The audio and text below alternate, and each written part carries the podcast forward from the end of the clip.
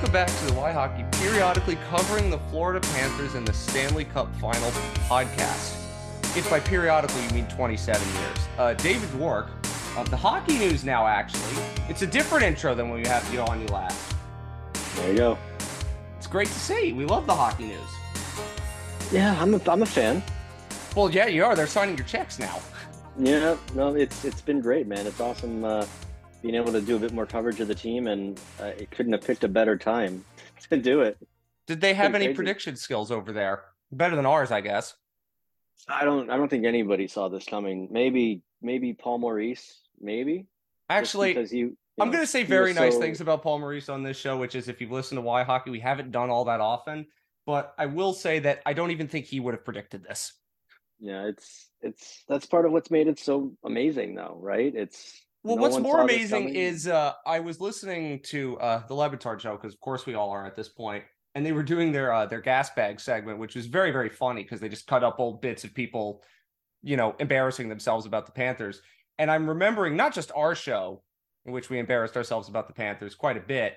I don't know how wrong we were, but we certainly embarrassed ourselves, or at least I did. The last show we did, you remember that? It was two nights before Christmas. We recorded it the day of a game, and uh, I was basically sounding the alarm like this is bad. Incredible how uh, things change in five months. Yeah, well, that, uh, they've said uh, Paul Maurice said a few times that he points to like New Year's, the games against Carolina and the Rangers, as the two turning point games of the season, where suddenly the team figured out, oh, we have to work this hard to be this good in this system, and that was the gra- the beginning of the gradual process to what we've gotten to today, which is, I don't know, two degrees from insanity as we wait a few more days for the Stanley Cup Finals to begin. Two degrees from insanity. They're going to have 10 days off, though. Yeah, it's okay. I, I, they nobody seems anything but fine with uh, with the extra time to rest, to recuperate, to get at full strength. Uh, I think as the playoffs have gone on, this team has gotten so comfortable playing a certain way, like n- seeing the success that they've gotten from it, that they kind of understand exactly what's. I mean, they've been they've been having it hammered home for them for months now, what's required of them and what they need to do. So now it's just kind of reached the point where it's almost muscle memory and they're getting the results that make it that much easier to execute. And yeah, I, I don't think anybody's concerned at all about the time off. I think it's just going to be when the day comes where the final begins, they will click back into their game game day routine and get back to work. And you can't really uh, can't really think, fault them for feeling anything but confident at this point. The way the playoffs have played out. I mean, they did have a four game sweep in which they played five games. So, you know, yeah, right. They, they are a little bit ahead of the uh, the curve in that regard. as as much as we could joke about this, and I think sometimes joking in situations like this, usually it's in a more negative, like, how is this happening? But in this case, I'm joking because I'm still kind of stunned that it's happened, even though I think all of us after game one, I think Carolina thought, okay, this is actually going to happen. They're going to get to this point. And well, what point did it dawn on you that I mean, there's many points on this run where it dawns on people that this is something beyond expectations, but at what point did it dawn on you like this is really going to happen? That we are going to witness something that is beyond anybody's wildest expectations for a season that was a minute or two away from total collapse multiple times. I think somewhere in, in the realm of games one and two in Toronto. I think the Boston series, the comeback, I think that was just so shocking and just so unbelievable when it actually happened when Verhaeghe scored that goal. Like until the moment that puck went in, I think there was a part of me that just couldn't see it happening just based off of what we thought was reality at that time, which clearly we were wrong. Um, but I think it was when they got to the next round and they won the first two games in Toronto and you're like, okay, maybe it wasn't just a ridiculous series. Maybe this team is really this good right now. And then from that point on, it was just having that cemented and having the Panther were just kind of further like, yep, this is real. Yep, this is really happening. You can believe it. You can you don't pinch yourself. This is reality. You're not sleeping. And and now it's it's finally reached this point of confidence where it's not just disbelief and amazement and wide-eyed and I can't believe what I'm seeing, but now like I feel like there's this overwhelming sense of just comfort and belief in what this team has been able to the way they've been able to perform during the playoffs. It, it's just it's really oh, it's fun. As somebody who's been following this team since I was very, very small, this is really fun to be to be able to behold, to be a part of. Uh, it's been great, Matt. I'm having a blast. I hope you are, and everyone else listening to this is. It's very interesting how I look at the different spectrum of happiness for whether you are joining this run as a bandwagoner, which is totally fine, by the way. And I want to commend everybody who's been doing this, as in following the Panthers or rooting for them for many years. There's no gatekeeping. Everybody is out there just saying, please, this is great. We're just as shocked as you are. Have fun with us. Like, usually in runs like this, you kind of see some gatekeeping somewhere.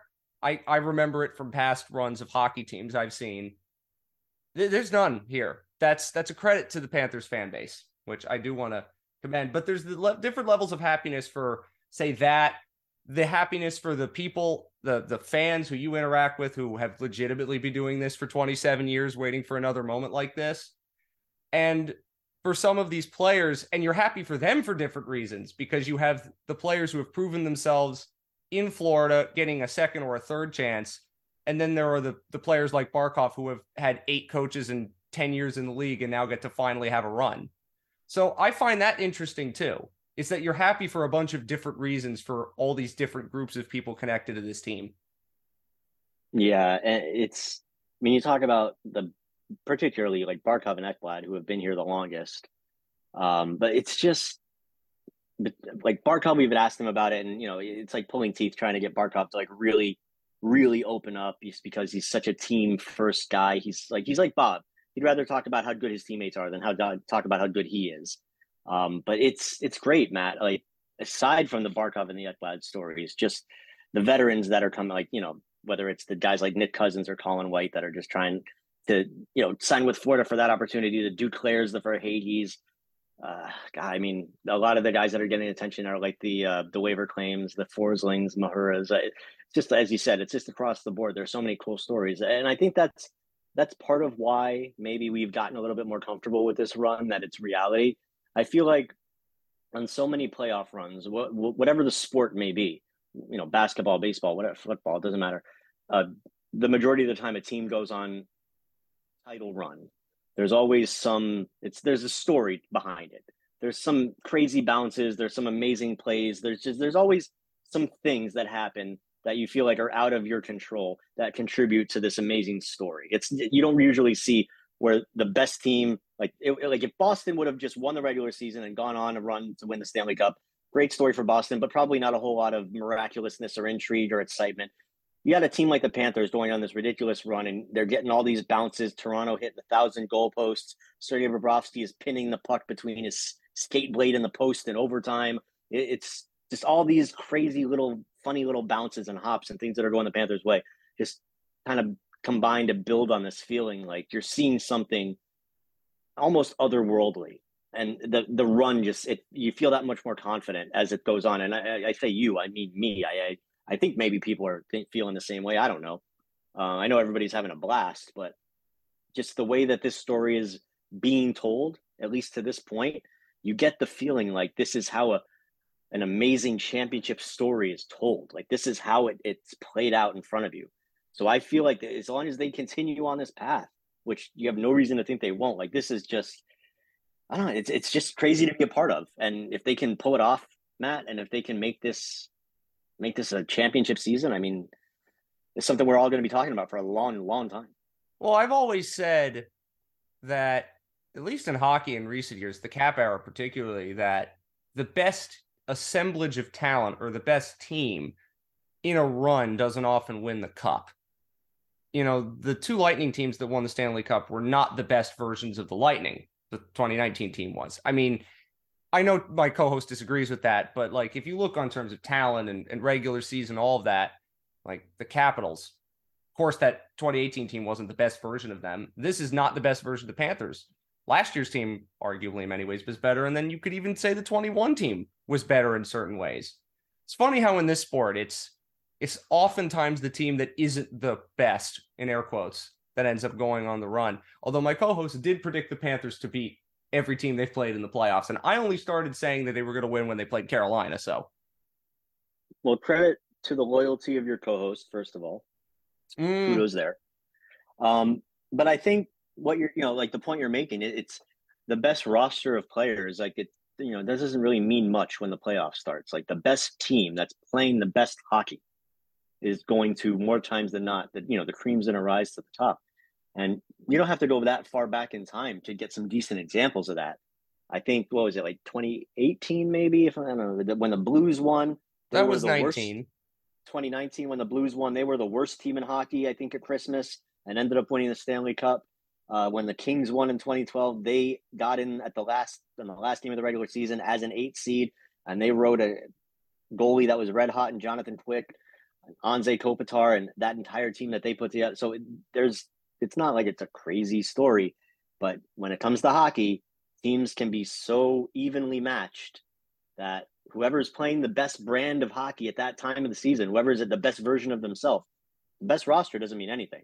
The best team playing right now, the best four lines, that's who's going to succeed. And that's what the Panthers are doing. And that's just combined with the fact that they have an incredibly good roster that is as healthy now as they've been all year. Like for all the trials and tribulations and all the crap that they had to go through during the regular season between injuries and guys getting sick and that insane schedule that they had to go through for the first two thirds of the year, it's all falling into place for them at the perfect time right now. And it just kind of goes back into my last answer when I was just saying how everything just feels like it's happening at the right time, at the right place for the right team. And that's just part of it. And they might not have the best roster, the best roster in hockey to make the playoffs. They're probably eliminated by now. You want to look at whether it's Boston or Toronto, um, you know, Colorado, perhaps. You know, maybe not. You know, they're missing a big guy, but uh, you see what I'm saying, right? I'm I'm agreeing with you. I mean, let's be honest. No team that has. Eric and Marc Staal on it should reasonably making a cup run in 2023. And I'm not just saying that as a I strongly dislike what they did in March. And during an important game, by the way, that they bounced back from. Uh, but if you're if they're playing important roles for you in 2023, you you probably shouldn't be making a cup run, and yet here we are. And it goes back to something that my co-host has said, and I do believe in. It's that this group was way better than it showed through most of the regular season for obvious reasons, but also that the core was never the problem with this team.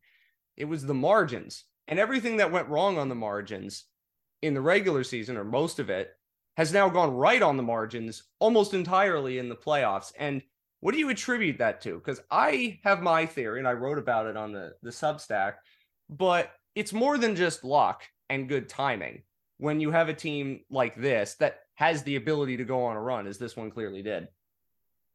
I think it was an extended period of time that it took them because you're you're talking about a team that won the President's Trophy last year that had been working for several seasons on learning a specific puck possession, high octane style. And they mastered it last season. And you saw the results of that. They dominated the regular season. They scored a ton of goals. It was exciting. It was fun. And that was what they were learning and trained to do. Everything changed when the coaching staff changed. And now you've got a team that's all they've been taught is hang on to the puck, possess, possession, zone time, out of whatever zone, defensive zone, offensive zone. Now they're almost being told, no, possess it a little bit less, dump it a little bit more, make the other team pay, use your physicality. And it took a long time for that to really stick. And that's why you saw they seemed unlucky for much of the year because they're a team full of skill up front. Like this is a team that could score goals no problem. It was learning this entire new style that they weren't comfortable with. So not everybody was on the same page at all times. They would fall behind. They would get out of their systems. They would open their game up, and that's why you saw small leads become big lead or small deficits become big deficits, and why they would lose games that were a lot tighter than that four to two or three to three to one score indicated.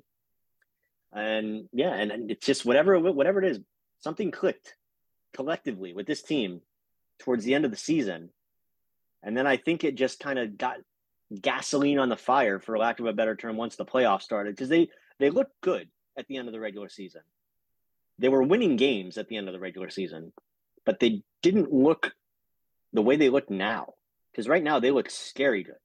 Like they are punishing teams. They are a almost a perfect playoff team if you look at the way their goaltender is playing, throw that into the mix. That we hadn't seen that until now. Even as, as good as they were playing late in the year that got them in the playoffs, like something clicked.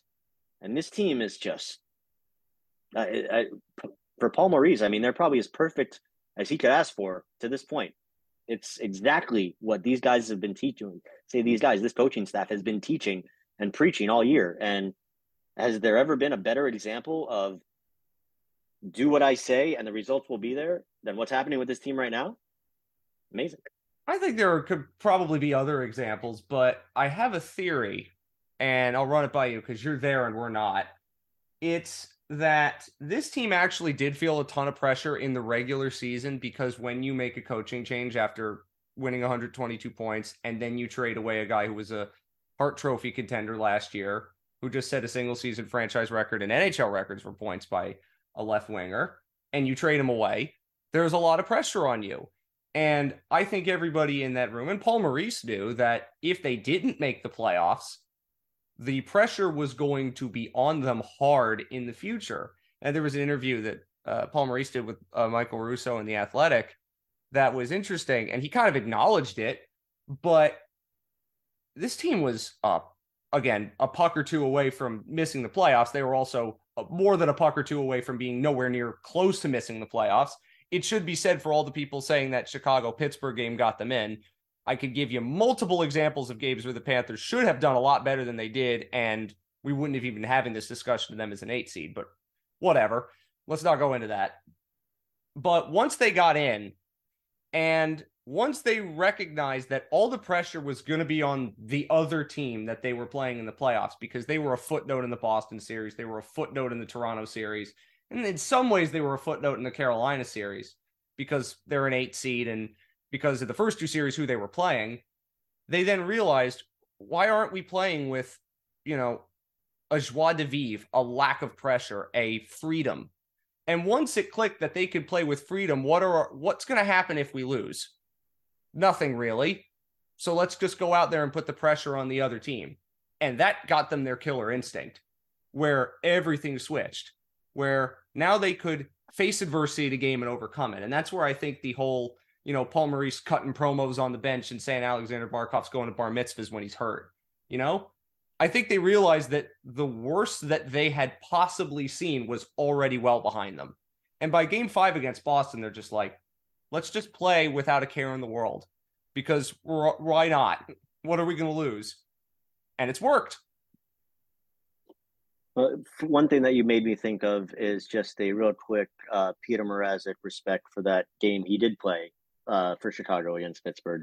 Because yeah, well, obviously it all comes it comes over the season. It shouldn't come down to one game. There's a ton of moments. I mean, again, I will make clear that there were two game, games in November that you know, not to interrupt, but they had two games in November where one they gave up a three goal lead against St. Louis in the third period, lost in overtime. And two nights later, they go to Edmonton and give up a goal to tie the game with two seconds left and lose in overtime. If they win both of those games, as normal teams do, then they have 94 points and we're not having this discussion. It's not even close. So let's say nothing of losing twice at Philly, losing at Arizona, Columbus, Chicago, whatever. But as I say, for all of the they got in because of this one game, they screwed well enough up before that to make it harder on themselves, as every NHL team does. Yeah, uh, yeah, that's but back to the killer instinct portion. I just think they legitimately got it when they started playing without fear and they realized, well, we we got here. We already faced our toughest challenges the other team's going to be facing more pressure than we are no matter what happens. So, and now you can see them playing without any pressure. And that's how they can, you know, laugh on the bench in four overtimes, you know, when the other team in Carolina doesn't feel like they can laugh at all. Yeah, I think you're just talking about a team that's extremely confident right now. They are so comfortable in the way that they're playing and feeling that they're going to have success that they can be that loose and they can be in a situation where you give up a goal late and like you know like they did in game four against carolina where you give up a late goal to tie a game and you feel more comfortable as i think it was sam reinhart said after or may, may have been Tkachuk, uh, that said after that game was you just when the game is tied it's almost like okay we're back in our comfort level now we can keep doing our thing and uh, yeah it's just a product of going through everything that they went through this season and finally reaching the point where they had nowhere to go but to play this style of game or to go home and they took the the former road, and here we are. You know, waiting for the Stanley Cup final to begin. So, yeah, as long as they keep that swagger, that confidence, keep playing that style, no reason to think that they're not going to come out on top, whether they play Vegas or Dallas. And I go to the on ice component of that because they actually did show this at times this year, but it was fleeting and it was kind of random. Funny enough, one of the games where I saw this kind of play was against Vegas in March. That's very strange how that happens. But in terms of on ice, I think the confidence has led them to they're not as risk averse as they once were, and they don't shell up. You know, when the Keith Tkachuk comments happened, I always took them as a well, this is a team that if they give up the first goal, they almost are certainly going to lose. You don't need to watch the rest of the game.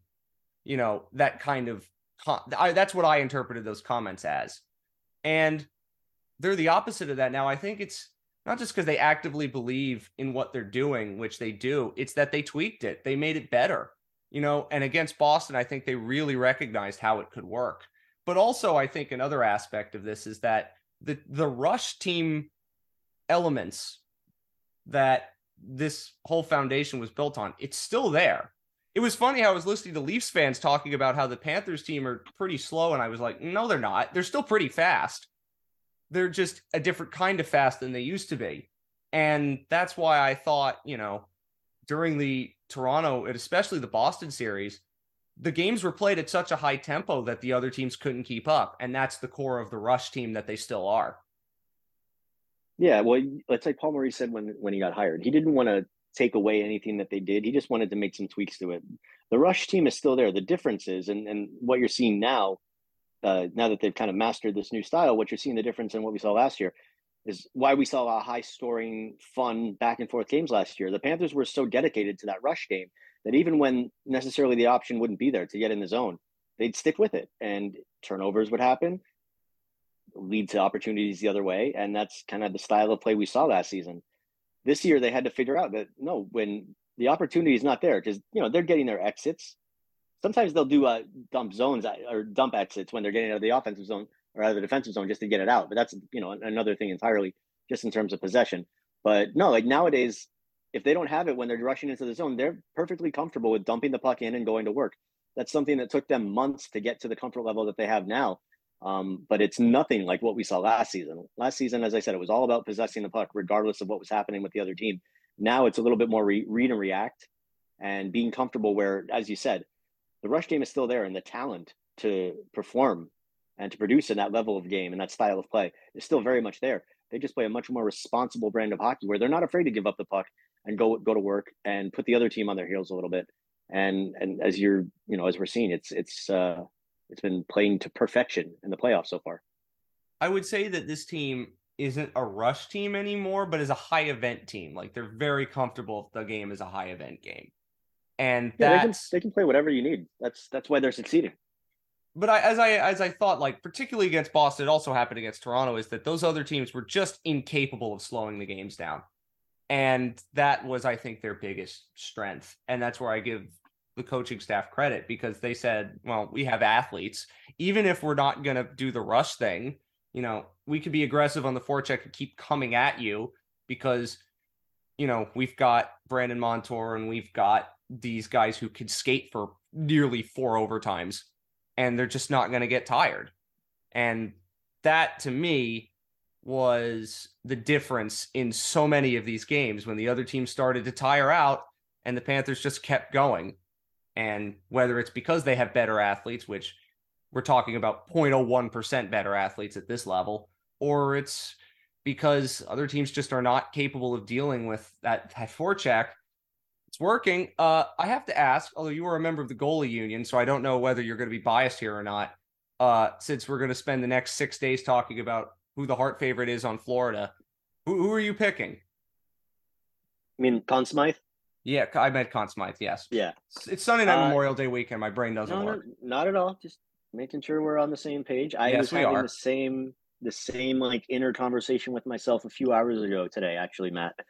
Um, well, we're all having it, and I honestly, if I'm going to make my opinion, my co-host will probably have something a little different. I honestly don't think there's any difference, and in many Conn Smythe races in the past, there are players who should have won it but didn't because there were other good choices. And if the Panthers win the cup, one very good choice isn't going to win it, and such is life.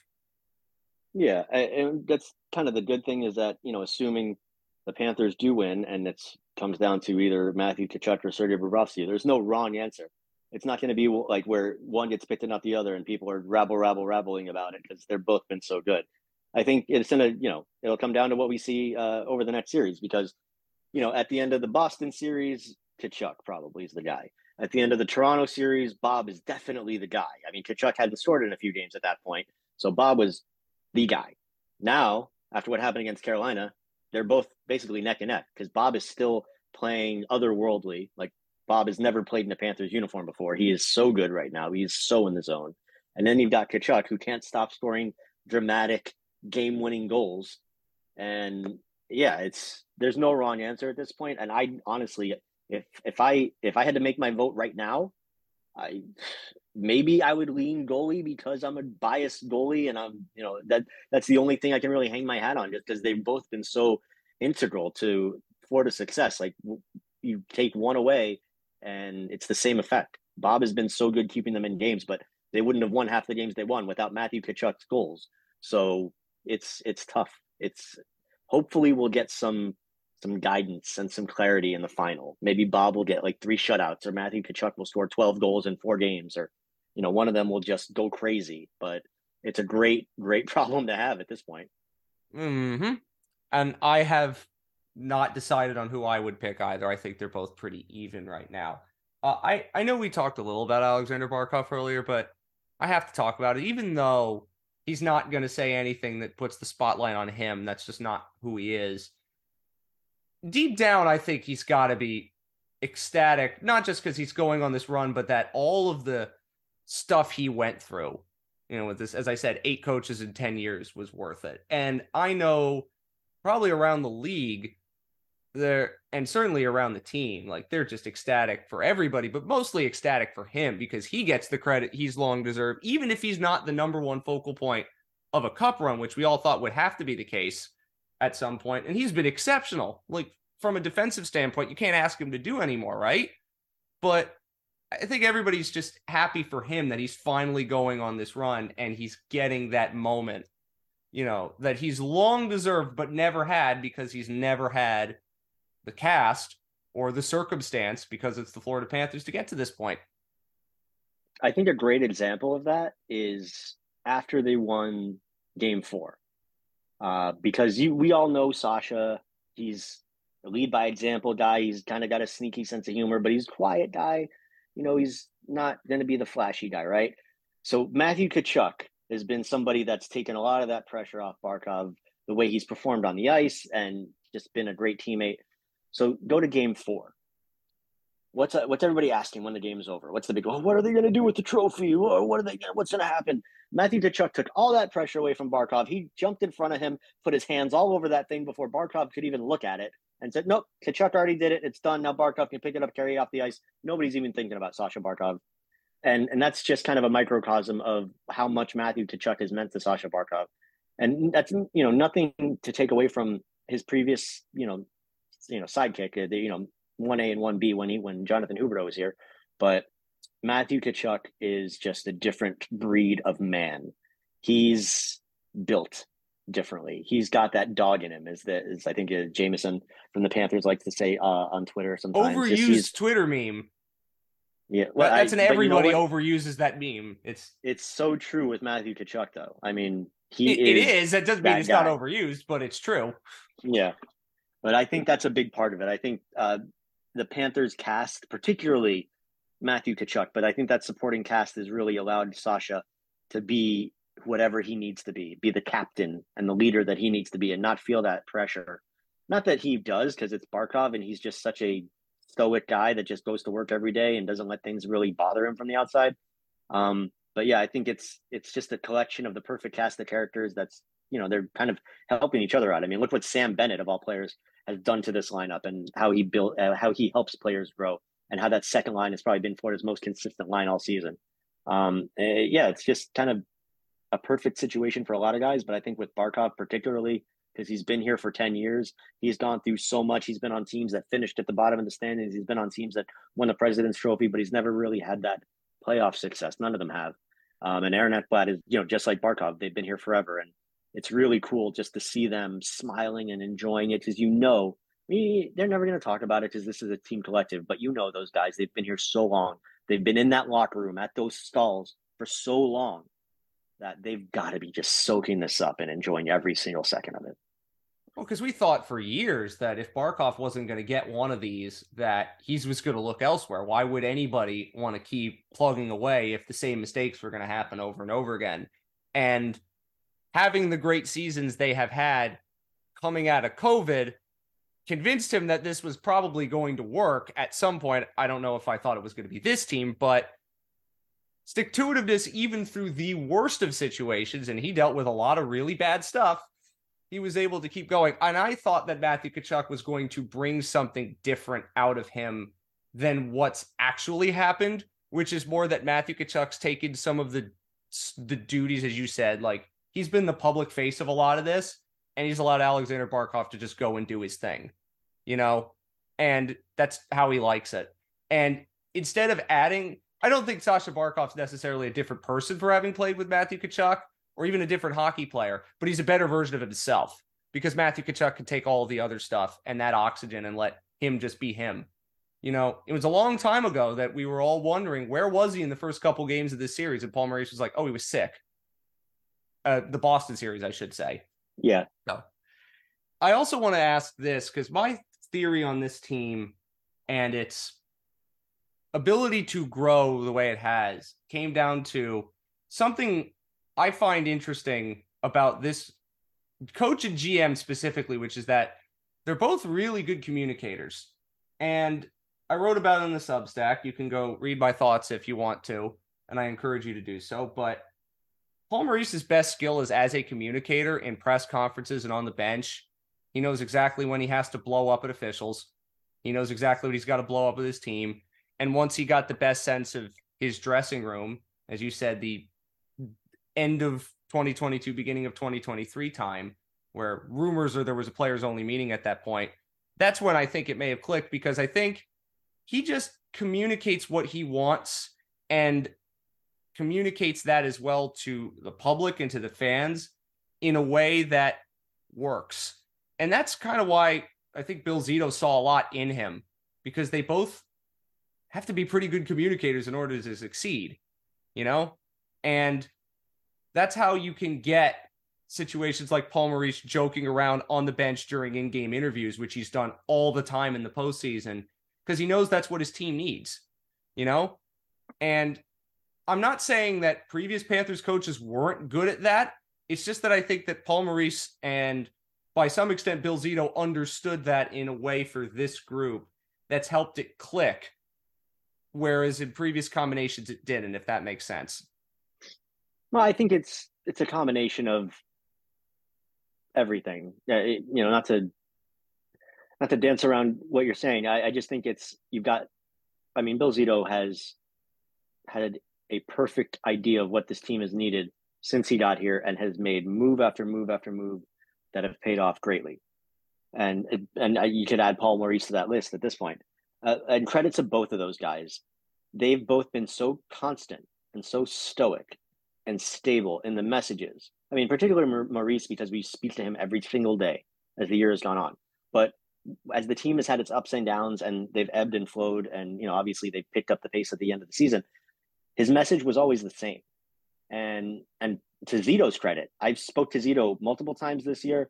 Uh, I, the last time I remember was right after the trade deadline, right around mid March, and I I flat out asked them, I was like, just you've you know stood behind Paul Maurice to this point. Just what is it that you're seeing that you know gives you this confidence that that that was the right decision? And he just said everything that I just said about how Paul Maurice he's consistent, he's stable, he knows what he's trying to teach these players. He knows that when they start to perform the way the coaching staff has been teaching, guiding, uh, that it will work. There was always this confidence, whether it was from Zito or from Maurice. And sure enough, uh, you know, both men have been dead on right this entire time. Uh, and I, you know, you credit to Maurice for sticking with it and for sticking with his players and supporting them and giving them everything they needed to succeed in his system throughout the year. And on that same token, you credit Zito and his front office for not getting frustrated and not, you know, start wringing their hands as the season didn't go the way you'd hoped and just sticking with it and trusting their coaching staff.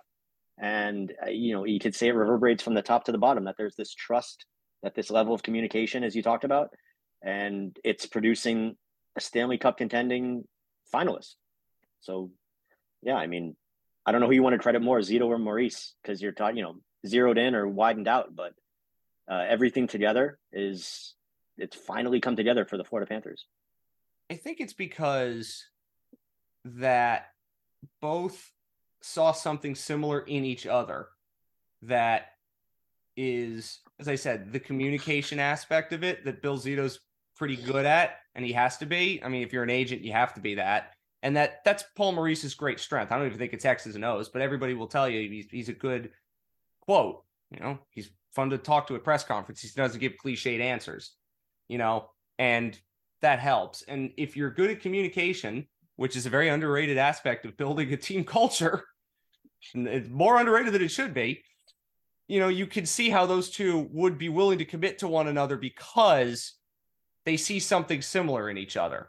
And I'm not saying that that was any different with previous coaches, circumstance to circumstance, but that might be why I think it it kind of worked out because the consistency comes from those two understanding each other in a way that, you know, you, you have to have with coach and GM, particularly when you're in the position that they were in and having to sell what they had to sell.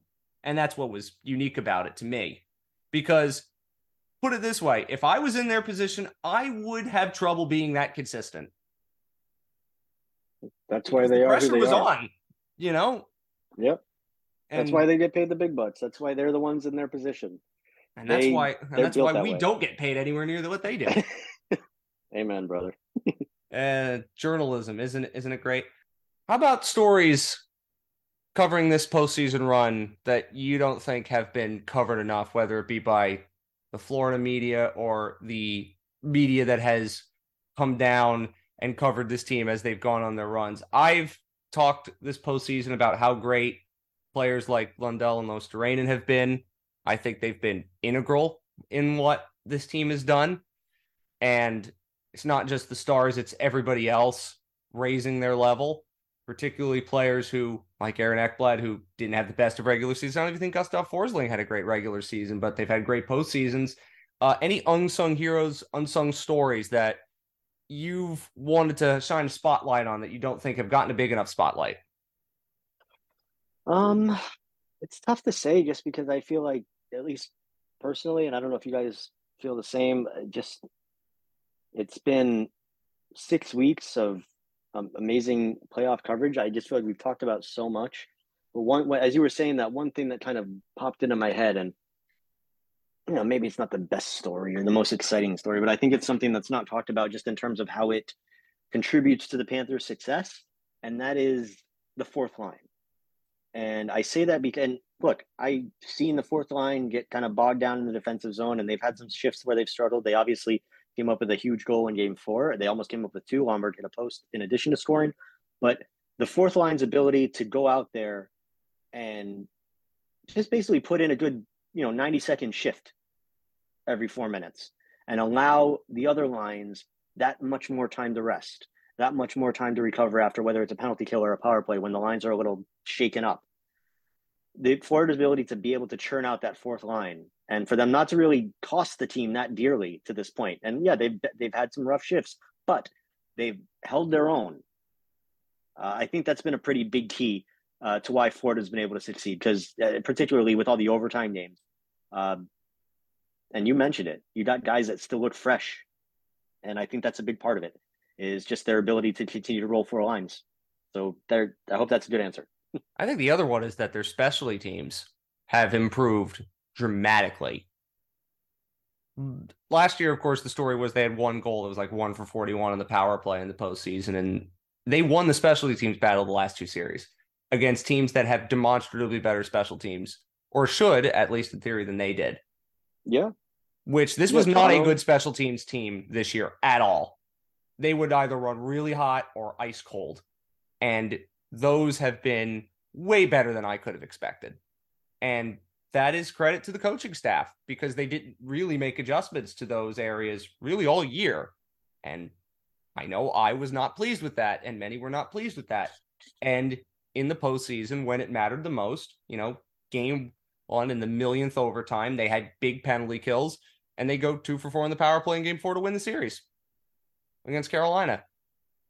Yeah, you know? it's and uh, you've heard kind of Paul Maurice talk about from series to series whether it was Toronto series and dealing with their um, insanely good power play and having the penalty kill adjust as the year as the series went on, or against Carolina, who had a what was it like ninety percent success rate on the penalty kill, uh, and it's just terribly terribly good. And the Fortis power play looked atrocious early in that series before gradually getting better to the point where Paul Maurice is giving Jamie Jamie Kompon, who runs the power play, a gut shot when Matthew Tkachuk scored in Game Four because he was so excited for what for what the power play had done in that series and how they'd come back. So yeah, it's it's pretty remarkable how they've been able to improve on those little things, not little things, but those little elements, different aspects of the game, series to series, you know, almost game to game, where you see the power play gradually improve. You see the penalty kill get a little bit better as the series goes on against teams that were the best in those particular areas, whether it was Toronto in the power play, Carolina in the penalty kill. Boston's power play was so good at the end of the season and, and their penalty kill. Like Boston special teams was dominant in the beginning of that series. And gradually the Panthers started to win those battles a little bit more. So yeah, I think that's another great one. And I think uh, 100% agree with you that uh, the coaching staff gets the credit because it's those two assistant coaches, whether it's Jamie Kompon or Sylvain Lefebvre, working on the special teams uh, that have just zeroed in, really done a great job of finding the tweaks to make in series to get results. And that's a big part of what's gotten them to this point. I don't want to leave Tuomo Ruutu out, even though we don't exactly know how much he's contributed to either area. But I, I, we, it's Car- against Carolina. We have to give him some credit, right? I'm sure he, he's probably had some. He, him, and Mo, and you know, even even Eric Staal to to a point. You know, I'm sure they all had little little pieces of advice on you know whether it's the the soft spot in the boards to aim for or whatever it was. I'm sure they had little little things that helped that series. You don't sweep a team like Carolina without a little bit of behind the scenes help. The Eetu Luostarinen and then Gustav Forsling revenge series. There you go. That's that's that's what that was. Um, I expected by the time we did this show to know who they were playing. I I mean, you could say it's still probably Vegas, but recent events have shown us that you shouldn't predict these things with any sort of certainty because you'll end up looking like you're wrong very, very quickly. So I, I don't think it's going to matter who they play. I'm going to pick them to beat them because they've shown no evidence that they're going to drop their form at any point. Somebody has to be better than them at this point. But it, is there a matchup that you think better suits them? Because it's pretty even at this point. You're playing a really good team regardless, but who who do you think it is? I think it would be a very interesting story if they could beat Vegas for a ton of reasons. Even though I think Dallas is great, you know, really fun team. Beating Vegas for a ton of reasons would be fascinating if they could do it. Well, Vegas is probably the deeper team. You know, Vegas is probably a little bit more skill. Dallas is maybe a little bit more of the skill team in terms, you know, like in terms of like when you go from like a Toronto to a Carolina, right?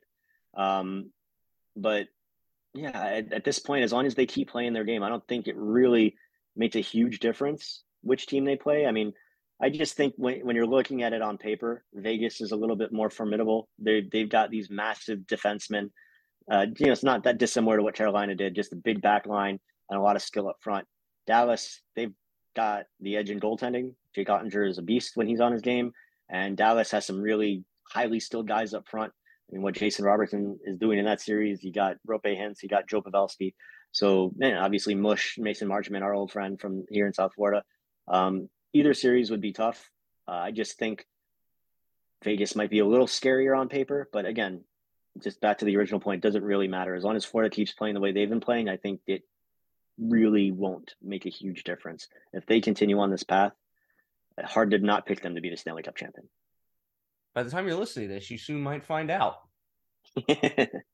and by the time you're listening to this, uh, well, I hope the Heat win. I'm, I'm going nice. to comment no further on this because I know most of you, unlike me, root for both. And I don't want to see what I fear is going to happen is going to happen. Although I guess in that case, for Boston and South Florida, you would just call it a draw and move on. just say we blew each other up. Let's move on. Yeah, I, you know, I I had this thought. This thought popped into my head after I think Game Five of the the Heat series was just how how much more fun would it be as a as a Miami sports fan with a huge rivalry with the Boston sports fans, as as your typical Miami sports fan, how how nice would it be to build up Boston to the point where their chests are so inflated and confident coming back from an 0-3 deficit, game seven at home, just cocky and confident as hell. Then go the Heat go win that game on the road, which would be such a Jimmy Butler move, such a thing that a Pat Riley team would do. So that's what's kind of been giving me some solace as a Heat fan is that yeah they've they had the 3-0 lead, but you know what would be great? Go win Game Seven in Boston. So that that that's kind of been uh, what I've been able to. I mean, two game sevens the in the same year from South Florida, eight seeds in that building. I mean, they might have it condemned. They if the Heat win that game, then they may not allow any South Florida teams in that arena next season. They might just forfeit. Where where would they play? I, oh, they'll play in Hartford. How about that? Oh, the Dunkin' Donuts Center. Sure. Providence, but close enough. Oh, sorry. I was thinking. I was thinking they're just gonna move them to Hartford. That was a Patriots joke that didn't quite work. Anyway, uh, David, where can people find your work that we will be reading endlessly for the next three weeks? Oh, um, thank you again for having me on, Matt. By the way, um, I appreciate the time. Um, you can find my written work. The majority of it will be on the hockeynews.com, just the hockey news slash Florida, THN slash Florida. Um, it's, it's all right up there. Uh, all my stuff goes on my Twitter account, as in addition to all my coverage and musings from games and practices and all that good stuff um, at David Dwork on Twitter, and uh, I also have the Chirping the Cats podcast, which uh, is run through Local 10. Uh, I do have written work that goes on local10.com as well, as well, and I think I've spoken about my stuff enough. Thank you again for the opportunity. Of course, and but I have to ask just... one more thing that just came to my head because again, I'm not there, so I could only see it from the outside. Uh, what's it like to see the casual South Florida sports fan and the just casual South Florida resident get onto this run. What's that been like for you?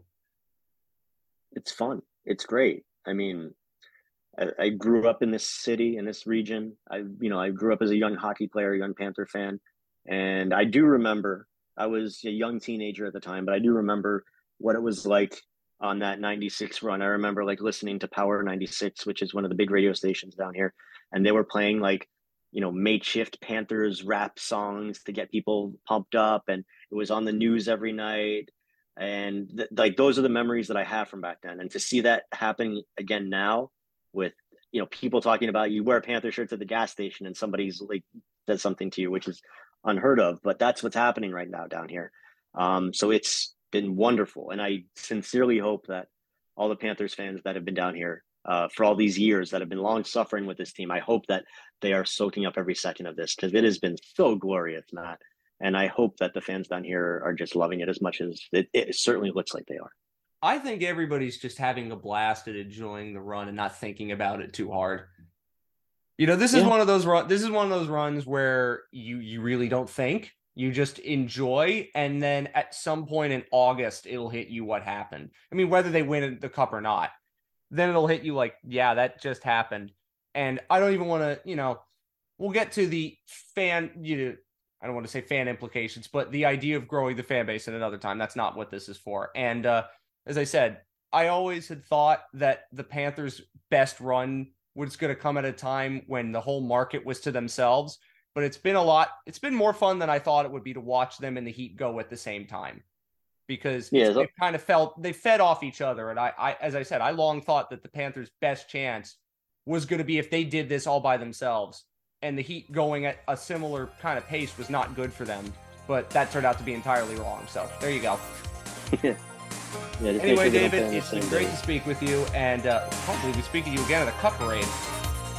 That sounds like a plan. Let's do it in a couple weeks, uh, celebrating the Stanley Cup.